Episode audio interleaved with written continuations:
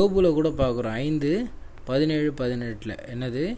இதோ தேவன் தண்டிக்கிற மனுஷன் பாக்கியவான். ஆகையால் சர்வ வல்லவருடைய சிற்றியை அற்பமாக எண்ணாதிரும். அவர் காயப்படுத்தி காயம் கட்டுகிறார். அவர் அடிக்கிறார். அவருடைய கை ஆற்றுகிறது.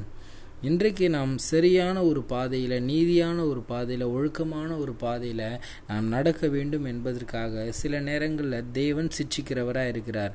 நம்ம என்ன பண்ணக்கூடாது? அந்த சிட்சியை அற்பமாக எண்ணி நடக்கக்கூடாது. நம்ம அந்த காரியத்தில் எதுக்கு என் ஆண்டவர் சிட்சித்தார் நான் இந்த காரியம் தவறாக செய்கிறேன் இந்த காரியத்தில் நான் வழி விலகி போகிறேன் அப்போது ஆண்டவருடைய சிட்சியை நம்ம அற்பமாக என்னாமல் என்ன பண்ணோம்? மனம் திரும்பி சரியான ஒரு பாதையில் ஆண்டவருடைய வார்த்தையின்படியும் பரிசுத்தம் உண்மை மொத்தமாய் நடக்கக்கூடியவர்களாக இருக்க வேண்டும்.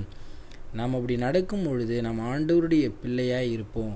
சில நேரங்களில் நம்ம என்ன பண்ணுவோம்? மன கடினப்பட்டு நம்ம என்ன பண்ணுவோம்? ஆண்டவர் என்ன தான் நம்மளை சிட்சித்தாலும் என்ன தான் கடிந்து கொள்ள என்ன பண்ணோம் அந்த சிட்சியை அற்பமாக எண்ணிட்டு என்ன பண்ணுவோம்?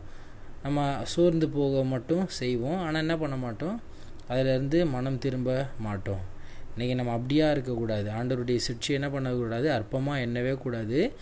அவர் கடிந்து கொள்ள போகும்போது சோர்ந்து போகக்கூடாது. அப்போது நான் சரியான பாதையில் நடக்கணும் தான் என் தேவன் என்னை சிற்றிக்கிறார் என்று மனம் திரும்பி ஆண்டவருடைய வார்த்தையின்படி உண்மை மொத்தமாய் வாழக்கூடியவங்களாக இருக்கணும். இன்றைக்கு உங்கள் வாழ்க்கையில் ஆண்டவர் சிற்றிக்கிறார் என்றால் நீங்கள் அவருடைய மகனாய் மகளாய் இருப்பதால் தான் உங்களை சிற்றிக்கிறார் நீங்கள் அந்த சிற்றியை அற்பமாக எண்ணாமல் ஆண்டவருடைய வார்த்தையின்படி உண்மை மொத்தமாய் மனம் திரும்பி ஒழுங்கான நீதியான சத்தியமான பாதையில் நடக்கக்கூடியவங்களாக இருங்க. கர்த்தர் கடிந்து கொள்ளும் பொழுது சோர்ந்து போகாதீங்க. அவருடைய பிள்ளையை அவர் கடிந்து கொள்கிறார் நீங்கள் சரியான ஒரு வாழ்க்கையை வாழ்கிறவர்களாக இருங்க.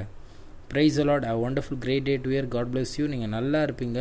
கர்த்தர் உங்களை ஆசீர்வதிப்பாராக. ஆ மேன்